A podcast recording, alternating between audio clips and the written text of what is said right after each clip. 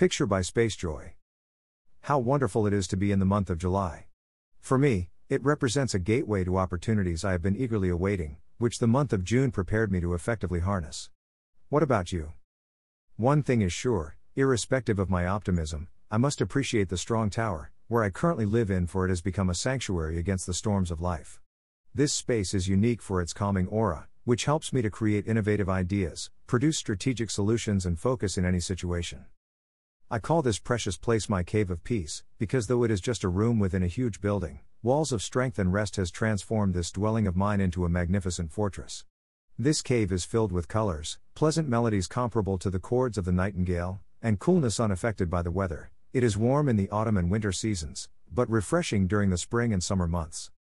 I delight in this place, and tend to it carefully, by filling it with words of life and a large mirror reflecting splendor.